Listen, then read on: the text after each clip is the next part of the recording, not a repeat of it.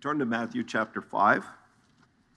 The uh, Beatitudes that we discussed the last few evenings have brought us to an interesting place in Jesus' teaching. Uh, tonight we want to talk about the joyful warrior. Uh, we talked a little bit about the word joy the other night. I just want you to take a look here. The word joy comes from the Greek word chara, and there's another Greek word, charis. Does anybody know what the word charis is translated into? Grace. Grace.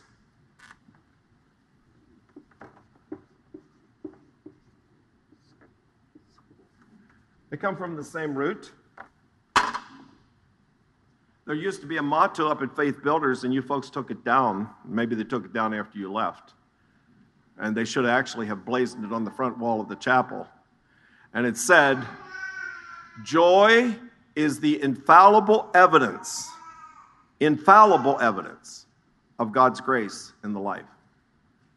That was a quote. And I believe that. If you see a person who calls himself a Christian and he is not expressing joy, I can't judge him. He's God's his judge. But I will say he's not giving the evidence that you would see if there was grace in his life. Joy is the infallible evidence of God's grace in the life. Now, the Beatitudes do not leave us gazing at the heavens, but a, at a scarred and warring and troubled and disrupted humanity.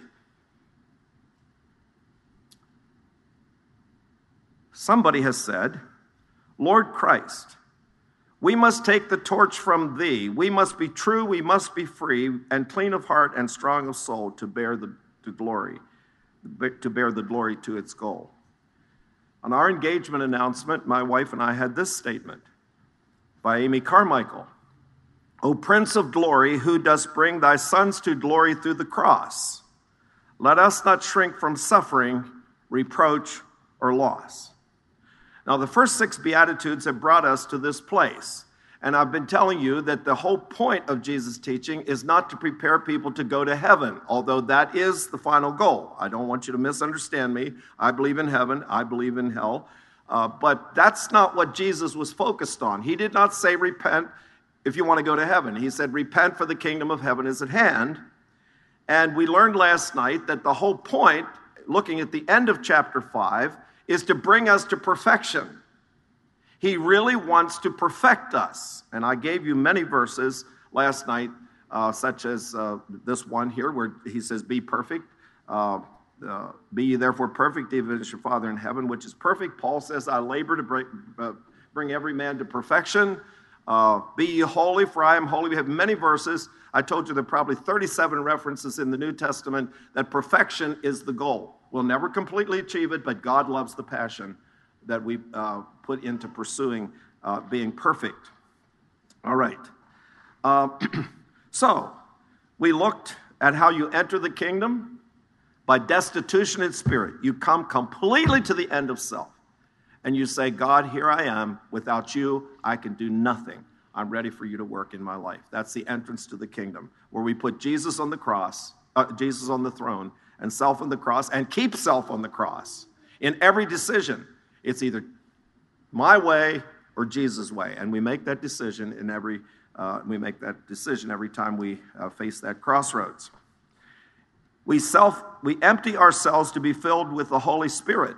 You know, people talk about being filled with the Spirit, and I get the impression they talk about getting more of the Spirit. Well, the Spirit is a person. I don't think you get him an arm and a leg at a time. I think you get all of the Spirit when you're born again. But the question is does he get all of you?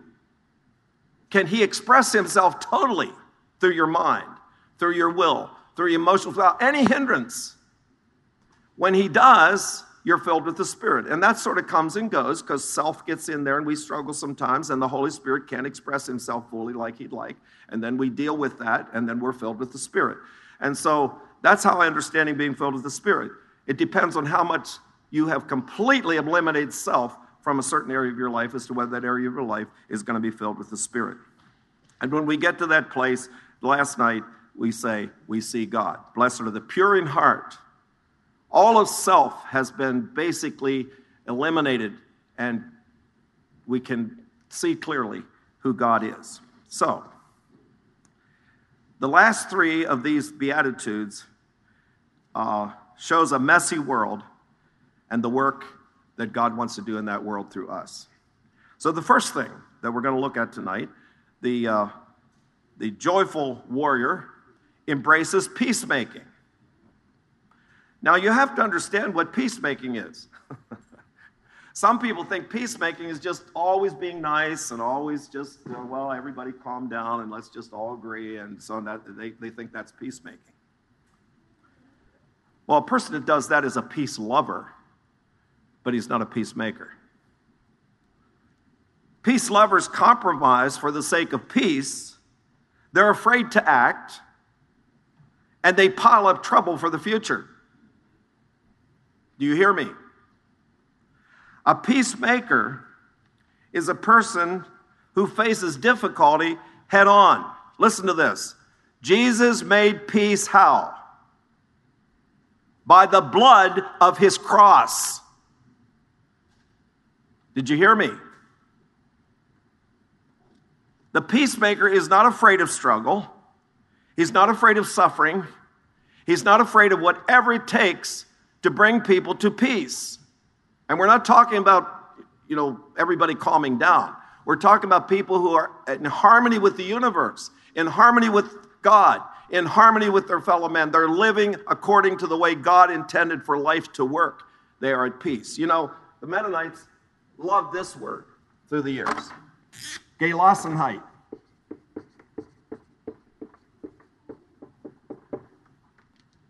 You know what that word means? I have a German son in law. And I said, I can finally ask a native German what Gelassenheit means. And he helped me finally understand this word. Gelassenheit is when you have gotten yourself to the point where self has been put in its place and you are at rest. You're no longer struggling with your selfishness. You're at peace. And that's what we want to see for everybody. We want to see them finally get to the place where they're not fighting the universe anymore. They're not fighting reality anymore. They're living in harmony with the way life was created to be. Self has been renounced. The Bible says the work of righteousness will be peace. It's the work of righteousness that brings peace. It's getting things right that brings peace and assurance forever. God was, at, was in Christ reconciling the world to himself and has committed to us the ministry of reconciliation. That's what we're talking about. We are not called to be sons of, we are not called the sons of God in, these, in this list of Beatitudes until we have become peacemakers, till we have begun to have an effect on the world around us, to reconcile them to God in the universe and reality till they come to Gelassenheit. Okay? Now, this is not an easy task. I think of John Woolman, that Quaker preacher, who was distressed that there were some Quakers who still owned slaves. Well, what did John Woolman do? Did he get on a campaign and get up and denounce people and, and uh, uh, harshly uh, condemn people and throw his weight around and act like a bull in a china shop and say this, we've got to stop this or else. Is that what John Woolman did? No. John Woolman owned a dry good business. And he noticed, he noted, he knew that all the dyes that were used for his dry goods were produced by slave labor. And he said, I will not sell anything in this store that is made by slave labor. I will not wear any clothes that are dyed because that dye was made by slave labor. So, John Woolman, this humble Quaker who was expected to appear in black or brown or gray, very modest colors, marches to the pulpit with an undyed wool suit. Here's a man, a Quaker, dressed in white. I mean, this was culture shock. This was a violation of what a Quaker was supposed to be. And he was ridiculed and he was misunderstood. And he had to put up with a lot of misunderstanding. His dry goods store suffered. I don't think he went bankrupt, but his business suffered terribly. He paid a price. But by the time John Woolman was finished with his ministry, there were no slaves in the Quaker church. That's how he made peace with the issue of slavery. He accepted a cost, he was willing to suffer. Or let's take the girl who was working for the secret, for, as a secretary to a businessman. He came into the office and dictated a letter for her to write to some customer. And she listened to the letter, the dictation, and she said, I cannot write that letter for you. Well, why not? Because what you're saying is not true about your product. You're not going to write the letter? You're fired. Clear your desk, leave immediately. So she started to clear out her desk, sadly, got ready to go home. And he came back into the office and he said, Now, wait a minute here. Does that mean that you would never lie about my company? I can trust you, to be honest. You would never cheat, you'd never steal any money. Well, yeah, she said, that's what it means. I'm an honest person. Put your stuff back in the desk. We really need people like you for this company. But there, for a few moments, she didn't know how that was going to turn out. But she brought that man to an appreciation for what we all need if we're going to come to terms with reality. I'm trying to make this really practical. Jesus made peace by the blood of his cross, and if we're going to be peacemakers in this world, we need to get used to the sight of our own blood. Make, am I making any sense? That's what a peacemaker is. We are not called the sons of God until we have become loving, aggressive peacemakers. But men hate to be disturbed, and they will cause all kinds of trouble as we try to bring them to this standard of selflessness and unity with the universe. Christ did not come to make life easy, but to make men great. Okay? Well, number two, the joyful warrior endures persecution. That's what we've been leading up to here. The world is not a friend to grace, we sing in one of our songs. Suffering is required if peacemaking is to become credible and authoritative. Adoniram Judson, after unspeakable years of suffering in Burmese prisons, asked the king for permission after he was released to go to a certain city to preach. And the king said, I am willing to let anybody go to that city to preach except for you. Not with your scarred hands. People will hear words, but they can't resist scars. And I have a poem that I memorized years, a little poem I memorized years ago. He cannot heal who has not suffered much, for suffer, sorrow, sorrow only understands. They will not come for healing at your touch who have not seen the scars upon your hands. Joseph Tson, the evangelical dissident in communist Romania was often uh, summoned before government officers who used every tactic to break his faith in Christ. Once being interrogated at a certain city, an officer threatened to kill him. Sir, replied Tson, let me explain how this will work. Your supreme weapon is killing, my supreme weapon is dying. You know that my sermons on tape have been spread all over your country. If you kill me, those sermons will be sprinkled with my blood. Everyone will know I died for preaching.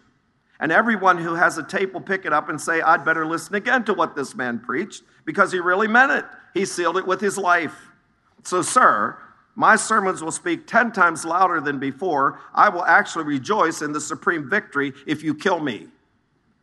The officer sent him home. The early Christians faced tremendous persecution in every department of life. Stonemasons, who made a living building idol temples, were out of work. Tailors who made robes for heathen priests were out of work.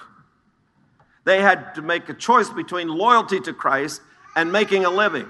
And one of them asked, one of the silversmiths who made little silver idols previously before he was converted, said to Tertullian, How will I live? And Tertullian's answer is, Must you live? Or the social life. Many families had a, a, little prayer and a little libation to an offering at every meal. So you were invited to a family's a place for a meal, and you knew that that was going to happen before the meal. What did you do? They would often say something like this I invite you to dine with me at the table of our Lord Serapis, who was an idol, God. Even, in a meal, even a meal in an ordinary home began with a libation to honor the gods. So you had to cut yourself off from many social relationships. Home life. Often one member was a Christian and the other one was not. The early Christians lived with that. The penalties which Christians had to suffer were terrible beyond description. All the world knows of the Christians who were flung to the lions or burned at the stake, but these were kindly deaths. Nero wrapped the Christians in pitch and set them alight and used them as living torches to light his gardens. He sewed them in skins of wild animals and sent his hunting dogs upon them to tear them to death. They were tortured on the rack. They were scraped with pincers. Molten lead was poured hissing upon them. Red hot brass plates were affixed to the tenderest parts of their bodies. Eyes were torn out. Parts of their bodies were cut off and roasted before their eyes. Their hands and feet were burned while cold water was poured over them to lengthen the agony. These things were not pleasant to think about, but these are the things a man had to be prepared for if he took his stand for Christ. A comic once said, Many of those people were willing to give of their lives and we are even willing to give of our time. Persecution was an opportunity to show loyalty to Christ. And it was because of this spectacle of these people who had a higher loyalty and were such consummate servants and, and uh, blessing to the society that the Christians won the heart of the Roman Empire within 300 years without lifting a sword. It's, it was amazing. Polycarp one of the early bishops who was taught by the Apostle John, said this when they came to burn him at the stake, or when they had him on, on, at the stake 80 and six years have I served Christ, and he has done no wrong. How can I blaspheme my king who has saved me? So they brought him to the stake, and he prayed his last prayer. O Lord God Almighty, the Father of thy well beloved and ever blessed Son, by whom we've received the knowledge of thee I thank thee that thou hast graciously thought me worthy of this day and of this hour. Here was the supreme opportunity for him to demonstrate his loyalty to Christ. and if we are going to be joyful peacemakers, joyful warriors, we're going to have to realize that this is our opportunity to join a procession of the great men of the past. are you aware that each year there are 160,000 Christians martyred in our world? More Christians were put to death in the 20th century than in all the 19 centuries that preceded it. And I think who knows what's going to happen here in the, in the years that come. The word persevere, per means through, and severe. It means through severe circumstances. That's what the word persevere means. Okay? Would you turn to Romans chapter 5? My last point is here, or the last beatitude is exudes praise. Okay? it embraces peacemaking, it endures persecution, and it praises in the process. Romans chapter 9, 5. I'd like to read a couple verses here. How Paul viewed this way of life.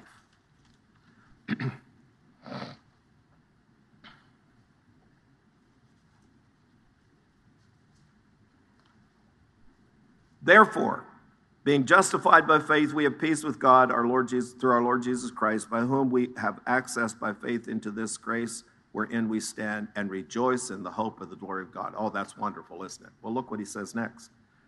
And not only so, we glory in tribulations. I'm not going to ask for a raise of hand, but would your wife say that she sees you glorying in in, in tribulations?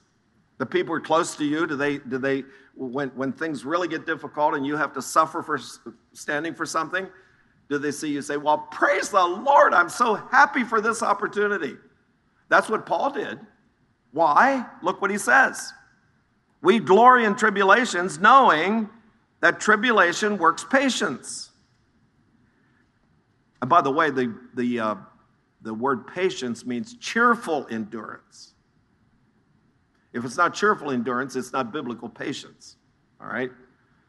So he says, tribulation works patience. You know why?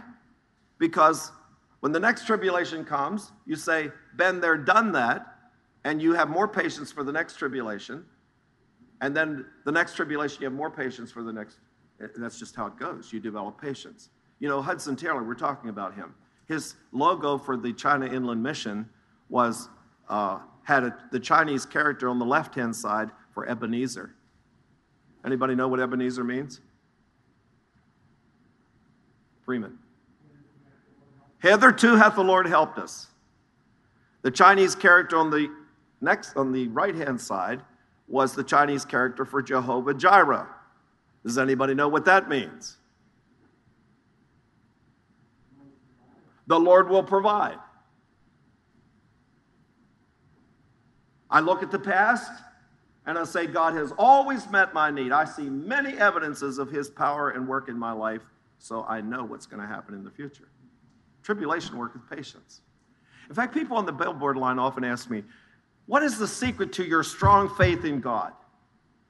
And I say, The secret to my strong faith in God is that I look back over my life and I can review many incidences where the Lord helped me. And that gives me the confidence that He will continue to help. Uh, you know, the Bible often says, remember, we forget.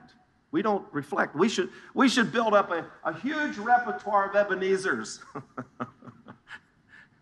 I was in this situation. This is what God did. And here in this situation, I saw God. And here I saw God at work. And here I saw God at work. And I know that in the future, He's going to continue to work. I think Christians should do that. And that's what Paul is saying. Paul is saying that tribulation works patience. You build up one Ebenezer after another, and your patience just becomes, and, and in fact, you sort of say, This is an adventure. I'm in another tribulation, and I know what happened in the past. Look, I'm waiting to see what's going to happen in the future. All right. Tribulation worketh patience. Patience, experience. That's another word for character. And experience, hope. And hope maketh not ashamed, because the love of God is shed abroad in our hearts by the Holy Ghost, which is given unto us. So, so Paul says, out of tribulation, I get patience, I get character, I get hope, and the final result of all that is a greater capacity to love. Okay? Tribulation does a little bit like Gideon's uh, breaking of his lanterns. It caused the light to shine. There's a special glory, they say, and I must admit, I'm talking now out of theory and out of what I read and what I know of other people's experience. And what Peter has to say, would you turn to Peter while I'm talking? First Peter, I want to look at something there in chapter 4. But there's a special glory that comes out of tribulation that doesn't come from any other experience. And that's what Peter says. That's what I want you to see. First Peter chapter 4. Chapter 4, verse 13. Well, I'm going to start with verse 12. Beloved, think not it, think it not strange concerning the fiery trial which is to try you, as though some strange thing happened unto you. Oh my, this is this is unusual. No, no, no, no. But rejoice, inasmuch as ye are partakers of Christ's suffering that when his glory shall be revealed, ye may be glad with also with exceeding joy. Now you're maybe thinking of the future, but no, what he's saying is you can expect his glory to be revealed in this. Okay? And then you will be exceedingly joyful. If ye be reproached for the name of Christ, happy are ye, for the spirit of glory and of God resteth upon you. That is unique to people who are suffering because of their faith. There's a glory that comes out of that. I remember Richard Wurmbrand, I heard him in person, tortured for Christ. You maybe read his book. He said, in those Romanian prisons, he said there was something about what brought persecution brought out of our life, a special presence in our life, a special power in our witness that he said, when you leave those kinds of situations, you do not experience. He says, Now, my flesh does not want to go back to Romania to that experience, but there's something in me that wishes I could experience that glory that I don't experience now that I'm in a free culture. That's what Paul is saying. Okay? And of course, you know, Paul says that he wanted to have the fellowship of his suffering. He wanted to know the power of God and, he, and the fellowship of his suffering. He knew the two were connected. All right? Shadrach, Meshach, and Abednego in the fire, and there was Christ with them. The Christian not only uses persecution, he not only endures persecution, he uses it, as, as Paul says, okay? Who, for the joy that was set before him, endured the cross. We know that about Christ. All right, so the Beatitudes begin with self renunciation and they end with suffering and a very special joy uh, as a result. Would you turn to number uh, 165 in your hymnal?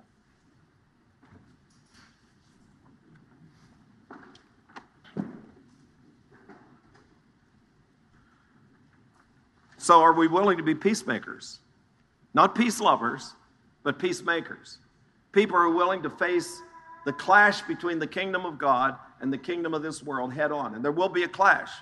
The two are diametrically opposed. The values are totally the opposite, and the life will be the totally the opposite. And it will clash with the world, like that secretary uh, that I told you about, and like John Woolman. 165. George A. Young was a, was a pastor, a poor pastor, that he and his wife had dreamed of someday, someday having their own little house. And finally, after scrimping and saving all their life, they scraped together enough money to build a modest house for themselves. And they were so happy in their little house for a very short time. They went on a trip together on some ministry, and when they came back, the house had been burned to the ground. It was later determined it was by arson by somebody who hated him for something he had said or done uh, that they did not like. This song is the result of that experience. This is what he wrote. In shady green pastures, so rich and so sweet, God leads his dear children along. Where the water's cool flow bathes the weary one's feet. He leads us through those pleasant experiences. Some through the waters, some through the flood, some through the fire, but all through the blood. Some through great sorrow, but God gives a song in the night season and all the day long. And Al Smith, the musician, visited Mrs. George Young at the end of her life. She was in a poorhouse. They had no money. At the end, when he died, she went to the poorhouse. Well, most people would say that's not a very good circumstance, but they said he said he never met a happier woman than Mrs. George Young in that poorhouse. She just exuded joy. They had learned what we talked about this evening through difficult experiences to have joy in the special presence of Christ revealing his kingdom through suffering. Let's just sing um, verse 3. I think you know this song. I hope you do.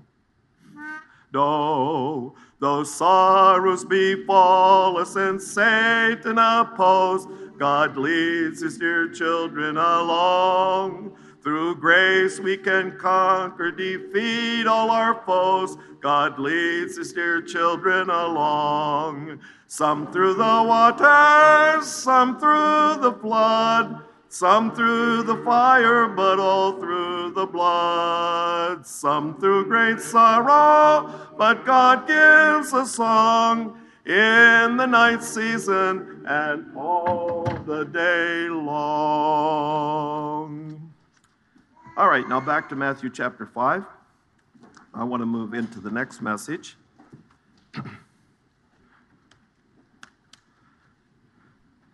the kingdom on display the kingdom on display. Or you could title this Showing Off. are people supposed to show off? the Bible says, Ye are a chosen generation, ye are a royal priesthood, ye are a holy nation. There you go. God wants a nation. It's not just individual salvation to get to heaven, it's a nation, a peculiar people. Listen to this that ye should show forth the praises you should show off the praises of him who hath called you out of darkness into his marvelous light. We should be showing off. now, the reason we don't like that term is because most people, when they're showing off, they're showing off their self. And that's bad. Yes. But we're talking about showing off the kingdom of God.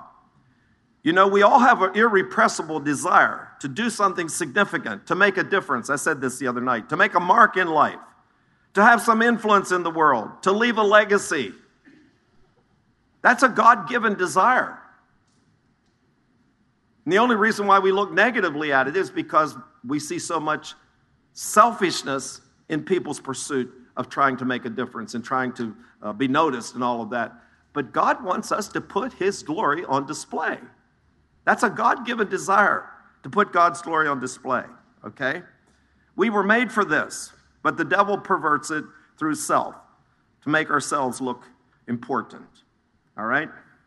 So, we want to talk a little bit about this. Let me read these verses. Ye are the salt of the earth, but if the salt have lost his savor, wherewith shall it be salted? It is thenceforth good for nothing to be cast out and to be trodden under the foot of men. Now, I want you to notice something here. You have to be salt before you can be light. Salt is hidden, salt is not seen, salt is not out there on display. The light is.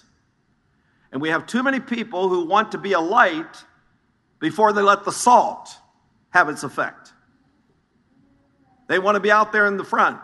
They want to be famous. They want to be a great preacher. They use all kinds of gimmicks to get attention, to draw the crowds to have some uh, major uh, display. I'm sorry, unless they've let the salt have its work first, that light is just simply a farce and will finally prove itself to be that. Salt is hidden, silent, unseen, and pervasive, and you must be salt before you really will be light. The influence is inward and pervasive before it is outward. Gimmicks won't work. Manipulative techniques won't work. Loud music, drama, tongues, impressive techniques won't work if the salt hasn't done its work. Many want to be light before they're salt. They have an itch for publicity. But what does it mean to be salt? I want to call your attention to something.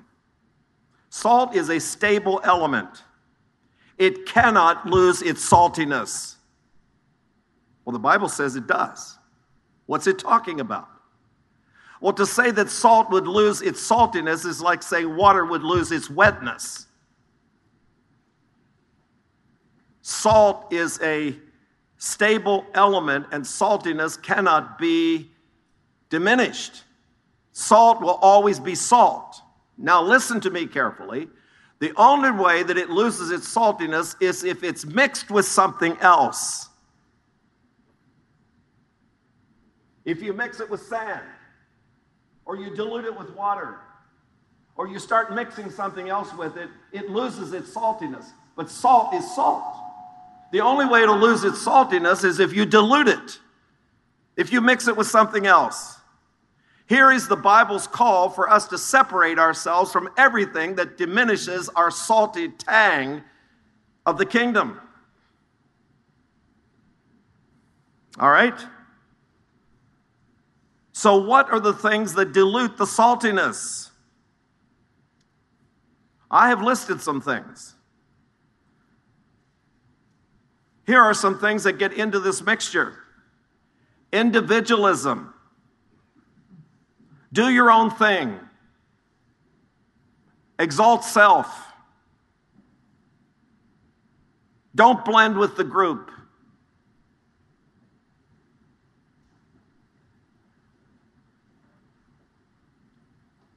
And I'm going to say something here. That's the, th- that's the thing I see as the greatest threat to our Anabaptist churches. This idea that we're going to teach the principles and we're going to let everybody express those principles the way they feel God leading them to express them. That sounds so spiritual. That sounds so idealistic. That sounds so real. Then we will have genuine spirituality coming from the heart. But people have misunderstood. As soon as you do that, you have said, We champion individualism. And it has happened over and over again. Happened over and over again. Read the Quaker history. They say, we lost it when we said we will teach values and principles and let people make their own applications, when we lost the common practices where we had to participate in Gelassenheit, we had to lay down self, we had to deny self expression, we had to deny all those things that want to express itself. We opened the door to individualism. I read the Quaker history. I read, read the Brethren history, and they all marked that as the point where they lost it.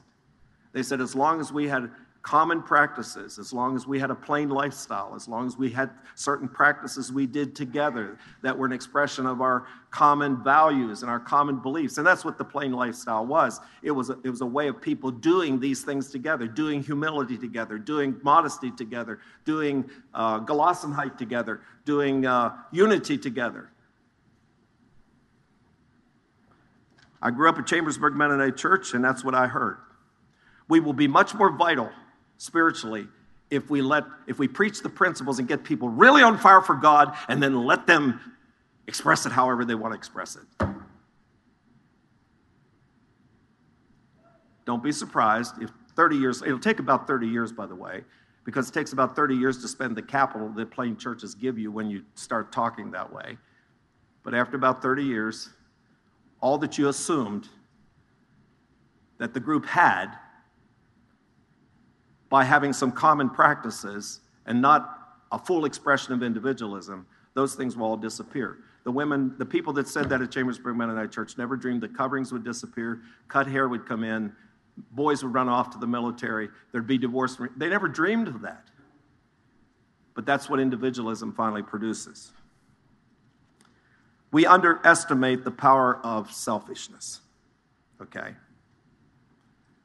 Gelassenheit is the opposite of individualism. It's the ability to get self out of the way and work together as a group in common beliefs, common values, and common practices that express those. I'll just give that for what it's worth. I hear you folks are struggling with it here, just like we are in our congregation. And the difference between me and some other people is I lived through this. I, li- I heard this at Chambersburg Mennonite Church 50 years ago.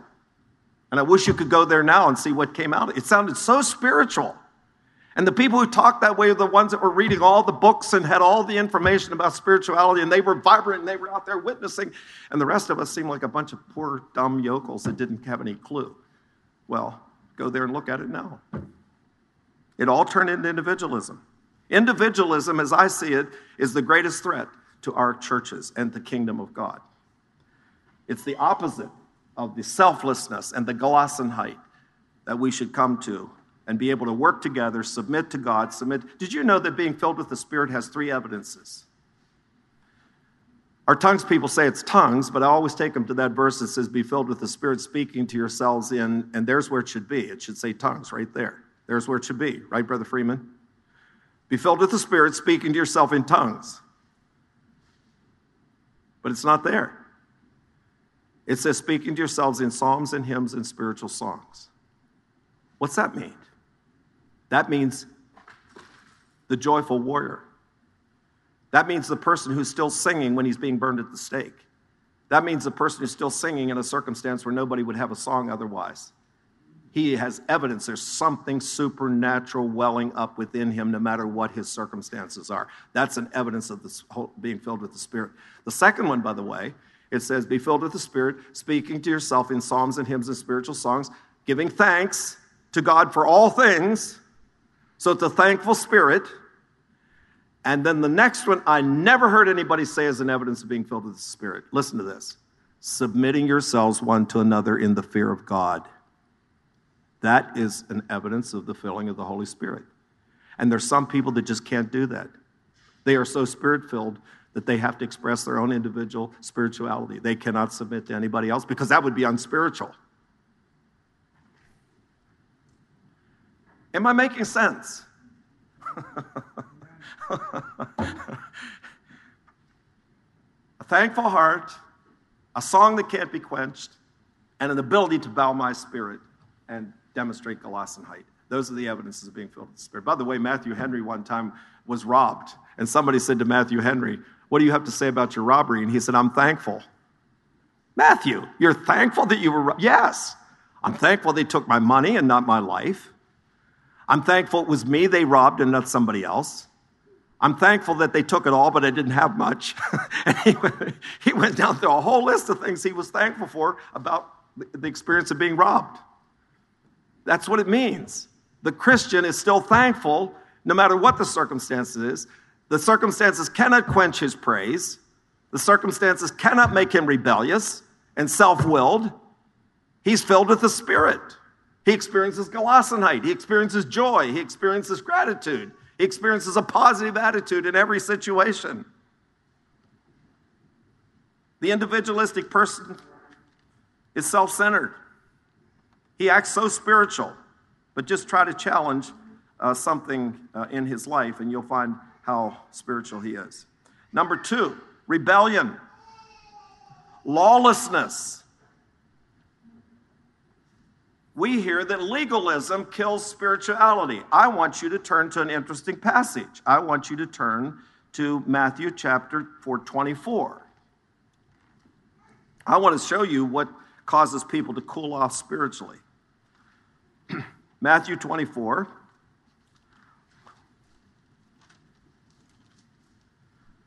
Verse 12. And because of iniquity, the love of many shall wax cold. It doesn't say because of legalism. It says because of lawlessness. Jesus says to those who come and say, Lord, Lord, Lord, he says, Depart from me. Listen to this. Depart from me, ye that work lawlessness, iniquity. It's lawlessness that causes people to cool off spiritually. We hear these people say, oh, they have a form of godliness, these plain people, but they deny the power thereof. I want you to turn to that passage. I'd never heard of such a misapplied passage in my life. Would you turn to 2 Timothy, where they're quoting?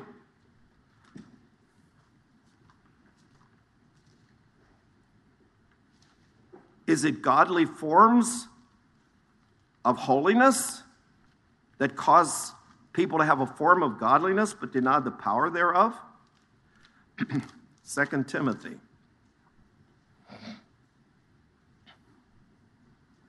Verse 3, chapter 3, verse 1. This know also that in the last days perilous times shall come, for men shall be lovers of their own selves, covetous, boasters, proud, blasphemers, disobedient to parents, unthankful, unholy, without natural affection, truce breakers, false accusers, incontinent, fierce, despisers of those that are good, traitors, heady, high minded, lovers of pleasure more than lovers of God, having a form of godliness, but denying the power thereof. These are these people that are so super spiritual, but they can't overcome their own carnal lusts. It's not the people who have adopted forms of holiness. It's people who can't, doesn't, they have a form of godliness. They're always out there talking about the Lord and how much they love Jesus and how spiritual they are, but they can't overcome their lusts. They have a form of godliness, and it sounds great, but it's lawless. And I personally, I know I'm preaching pretty, pretty strong here tonight, but I'm, I'm sick and tired of this idea that if we have any kind of common practices to express our beliefs and values in humility and uh, uh, uh, modesty and, and Gelassenheit and so on, that then that just kills spirituality. The way to have spirituality is teach principles so people get such a fire inside of themselves that they, they just express such a genuine individualistic spirituality. That is, that is death, folks. I'm sorry. I've seen, I have a brother, son-in-law who came from the Brethren in Christ. And he says the same thing. He says, John, it was the same thing. The Brethren in Christ Church came to the point where they said, all of this form that we have is killing us spiritually. Let's get rid of it and let's preach principles and get people on fire for the Lord, and then we'll have a genuine spirituality. We'll go to their churches today. Totally acculturated. Divorce and remarriage, everything you wouldn't want. By the way, the world is not a smorgasbord. You don't say, I want this, but I don't want the divorce and remarriage. I want this, but I don't want the rebellious children. I want this, but I don't want the drugs. I want this, but I don't want the military. Wait a minute. The world is a full course meal. And if you want any of it, you will eventually get all of it. Believe me, hear me tonight, please. I'm making a plea to our plain churches. I'm talking about the things that dilute the salt. Individualism, which results in lawlessness, finally, and rebellion. Some people mistake their emotional impulses for the moving of the Holy Spirit. They can't tell the difference between their belly and the Holy Spirit.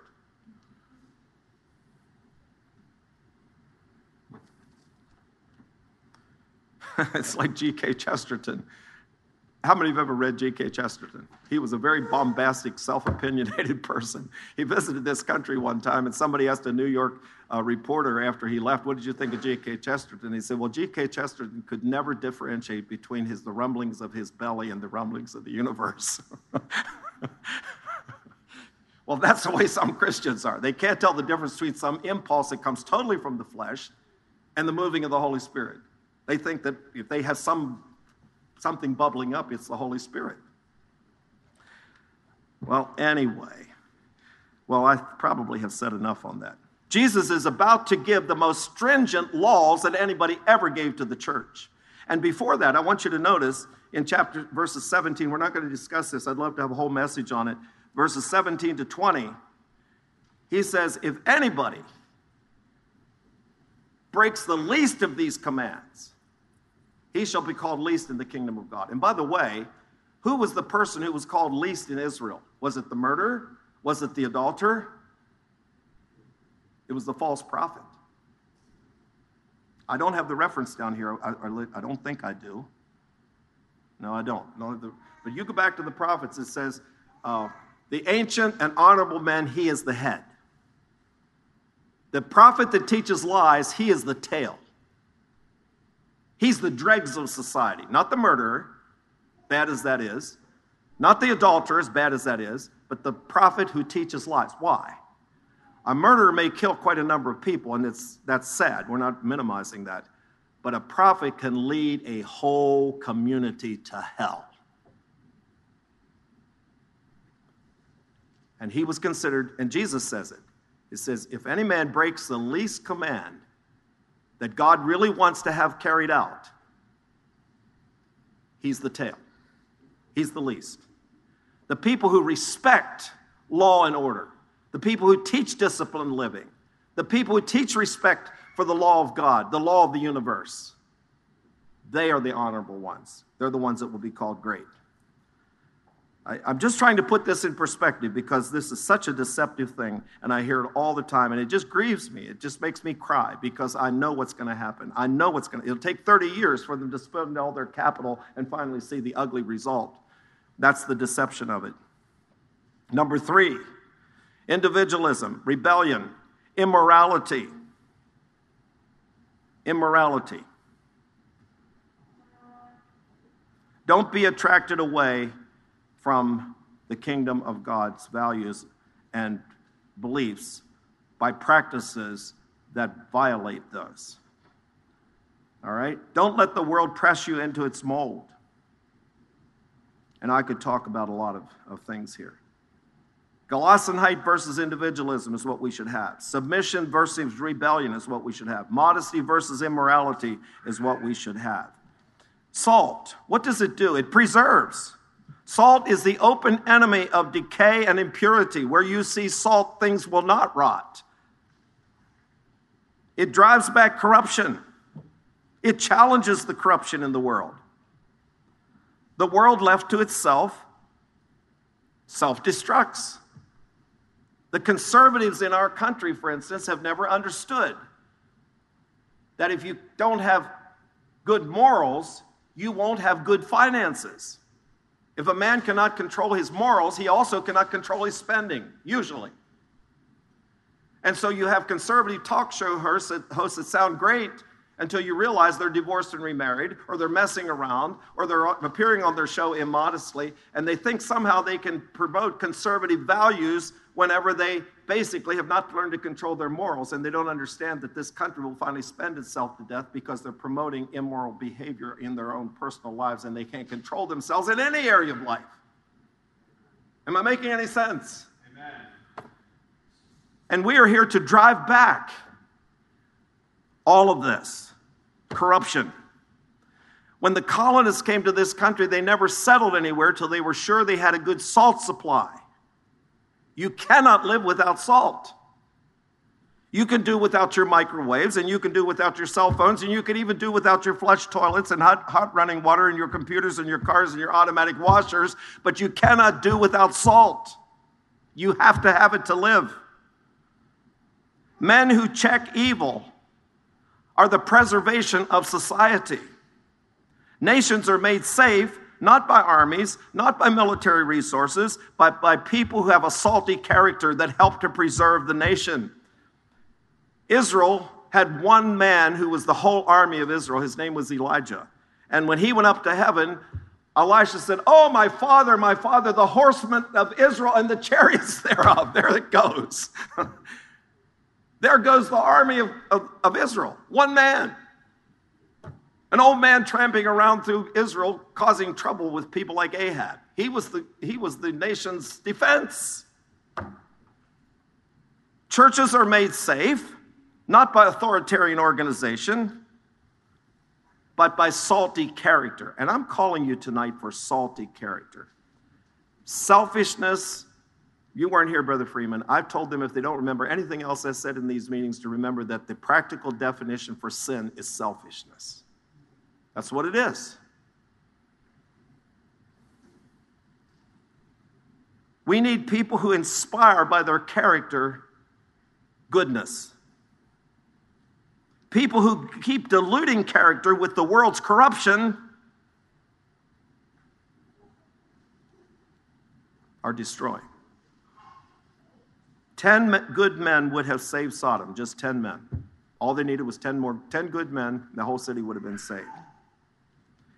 France tossed out its salt in the 1700s, and they laughed about it. They laughed about their immorality. They said, After us comes the deluge or the flood. And it came in 1789, and it was a flood of blood and horrible massacre. And then they got Napoleon. England traveled to the same brink of bloodshed. And all of history says that they were saved, not by their army. They were saved by a, old, a, a young man who went to Aldersgate Street and had his heart strangely warmed and started out over the countryside preaching to people and enough people got converted. Factory owners who started to treat their people right. Uh, in the mines, people who, who were cruel and brutal with their animals began to respond differently even to the animals in the mines that the animals didn't hardly even know how to do their work. They were used to being beaten. And uh, the Wesleys, history, you read the history, the historians, the secular historians will tell you that the Wesleys saved England from the same bloody revolution that France had because you had this discrepancy between the rich and the poor, the factory owners and the workers, and there was just about to be the same rebellion they had in France against the bourgeoisie. And it was averted by the preaching of the Wesleys. We must choose to be salt or to be a foolish mixture. Where it says, uh, that word, uh, there's a word there that means foolish, and I can't, I can't lay my eyes on it right now. But anyway, Isobel Kuhn opens her book by searching with this poetic portion by John Oxenham. To every man there openeth a way, and ways, and a way. And the high soul climbs the highway, and the low soul gropes the low. And between on the misty flats, the rest drift to and fro. But to every man there openeth a highway and a low, and every man decideth the way that he shall go. Salt helps those people in the misty flats to make their decision. It helps to stop the corruption. Salt also seasons. It makes life interesting. It is absolutely wrong that Christians are boring people. If you're a boring person, I'm not sure you're a Christian because Christianity is not boring. All right? Christianity does not take the flavor out of life, it puts flavor into life. It gives life its zest, it gives life its reality. The world is tasteless, bored, and insipid. I mean, Joe Rudolph lived down there at Gatlinburg, and he told me that they had to constantly invent something that was just a little bit more exciting than the last thing. He said, each thing they invent lasts about two years, and then they've got to come up with something even more exciting. So they had all kinds of interesting stuff there. A chair you could sit in, that when they released it, it flew and did all kinds of crazy stuff. A Joe described to me one time, and he said they have to keep coming up with more and more excitement because you call it the law of diminishing returns. The flesh has to have more and more excitement. The Christian doesn't approach it that way. He doesn't say, Now I've got to think of the next exotic restaurant. Let's see, where, where can I get food that's more exotic than what I ate before? The Christian says, I won't eat for three days. Did you ever go on a fast? Potatoes without any butter or salt. After three days of fasting, tastes absolutely fabulous. Mm-hmm. The world is bored. They've run everything to its extreme and they're bored. So try the next crazy thing. Try the next dumb thing. Let's be homosexuals. Maybe that'll give it to us. Whatever. Rebecca Black wrote a song years ago. It had 79 million viewers in several weeks. And here is the poem It's Friday. Friday. Got to get down to Friday. This was sung. Everybody's looking forward to the weekend, weekend, Friday, Friday, getting down to Friday. Everybody's looking forward to the weekend, partying, partying, yeah, partying, partying, yeah, fun, fun, fun, looking forward to the weekend. 745, we're driving on the highway, cruising so fast, I want time to fly, fun, fun, think about fun. You know what it is, I got this, you got this, my friend is by my right. Hey, I got this, you got this, now you know it. You talk about bored. Got to get down to Friday, got to get to the weekend. Their life is pointless. It has no substance, it has no reality to it. What about the other days of the week? The world's activities leave everybody jaded. I said it's the law of diminishing returns. The Christian character salts life with genuine love, genuine hope, genuine trust, genuine freedom, genuine beauty.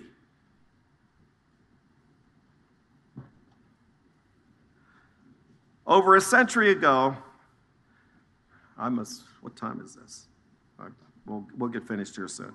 Over a century ago, E. Stanley Jones gave this observation. He wrote, Oh, hell, cries many a modern youth, and thinks he's swearing when all he's doing is unconsciously revealing the fact that he has nothing but expended his resources within and that he's living on the hell of insufferable, inane meaninglessness.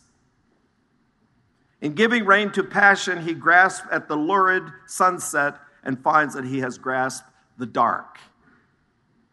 He has gained the kingdom of rot in the New Testament, the man with the one talent went off and dug a hole in the ground. The end of his life's work was an empty hole. Many are going off and doing nothing more than digging holes in the ground. The end is emptiness, insipidity, insipidity tastelessness, and futility. Okay, we're assuming that you have committed yourself to be salt. You say, I don't want the mixture. It's not going to be individualism.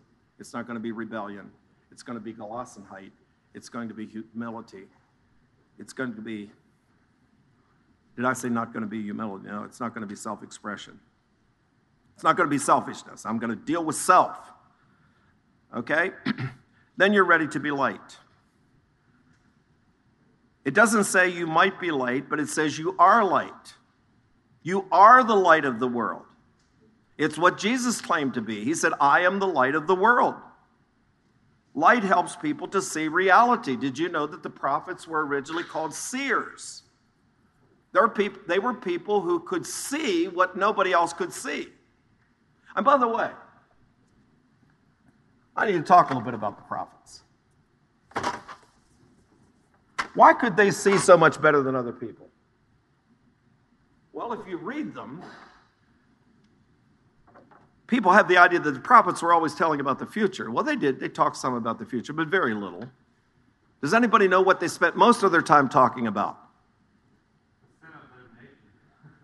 History. They were great historians. If you go to the library, if you go to the uh, um, archives in Washington, D.C., along one of the pathways, there's a, there's a plaque it's a quote from Shakespeare from The Tempest. it says the past is prologue. A prologue is a glimpse for the future, it's the beginning of the future. The past is prologue.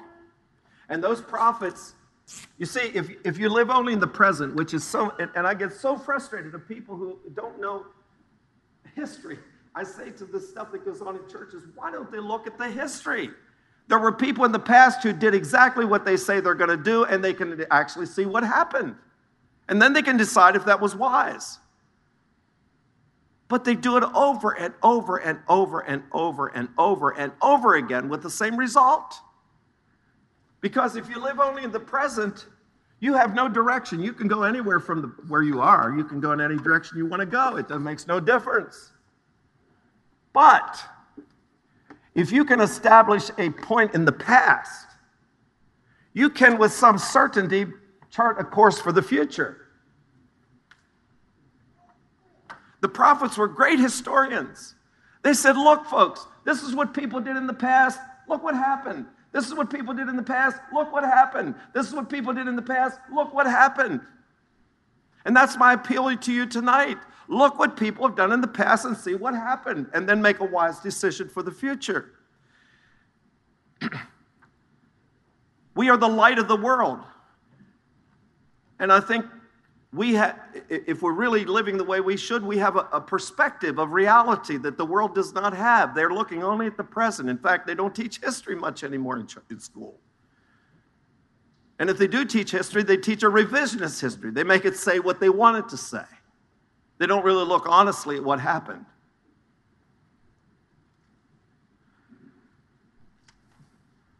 Here's an interesting item about a conscientious German pastor who would not bow to Hitler and for that reason he was confined to a concentration camp. It is reported that the concentration camp commander at Sachsenhausen, where Martin Niemöller was being held, is determined to make an atheist of this famous prisoner. And to this end, he placed a commun- communist atheist in the cell next to him, with permission for them to talk. He also arranged for these two men to take their daily half hour walk at the same time in the same yard. He wanted this atheist to talk this Martin Niemöller out of being a Christian. The atheist was a very intellectual person, skilled in argument. He had been promised all sorts of favors if he could make Niemöller lose his faith.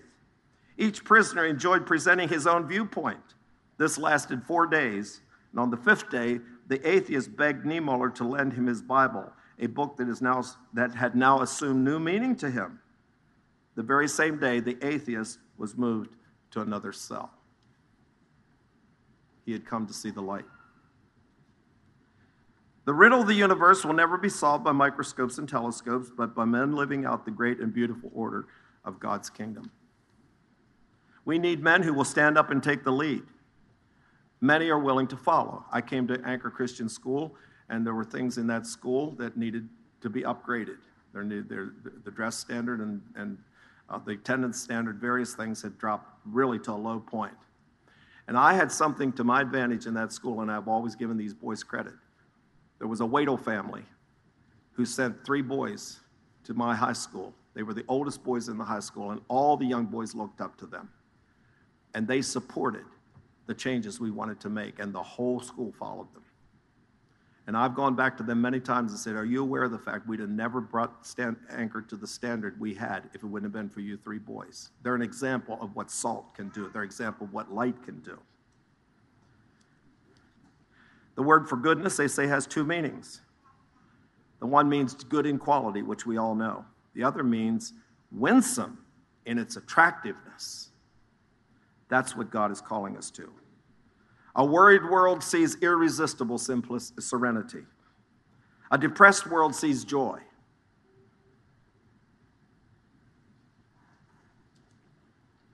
Like the moon, they can gaze on the glory of God. They can't see it directly, but they can see it in our lives as it's reflected. we are called to glorify God, to, to demonstrate the beauty of His character. Not a theatrical goodness, but a real goodness that draws people's attention to the beauty of reality. When the lines between the church and the world fade, both the church and the world lose. The world, the church loses its, I'm sorry, the world loses its salt and the church loses its purpose. The choice is already made. If we have chosen the king, life raised naturally raises its light. A life, a life higher than its surroundings cannot be hid. The life is the light. It is the nature of light to shine, of salt to permeate, of Christians to share. When the Christian does not share his spiritual life with others, he not only denies his Lord, he denies his own life. It shineth to all that are in the house. Religion is to be as free as the light. I conclude with a story and then we'll conclude with a song. I have a friend, J. Luke Martin, up in Athens, Wisconsin. One day, an 80 some year old Lutheran minister came to him and said, I want you to come and preach a sermon in my church on non resistance. Well, Luke had never met this man, he didn't know who he was. But he went to that church and preached the sermon on non resistance. And then after the sermon, he said to the 80 year old pastor, You don't know me, I don't know you. How did I get invited to your church to preach this sermon? Well, I said, we have to go way back in my life to when I was a 14 year old. My family visited Lancaster County. And in our visit, my mother decided she wanted to buy a couple pounds of green beans. So she stopped at one of the produce stands. And this very plain woman measured out two pounds of beans. And after she had finally weighed them and had the weight that they wanted, she reached over and grabbed a huge handful of beans extra and put them in the top of the bag and with the most irresistible smile you could have ever hoped to see said, This is the part of my job that I like the best. And he said, I was a little 14 year old and I looked at that and I said, Someday I'm going to find out what that's all about. So I went to the phone book and I looked up Mennonite and I invited you to come so I could understand what that smile was about and that unusual expression of generosity. That's what we are called to be. Would you turn in the hymnal to 616? But I'm, I'm going to conclude with a plea. Let's beware of the mixture. That's how the salt loses its savor. 616.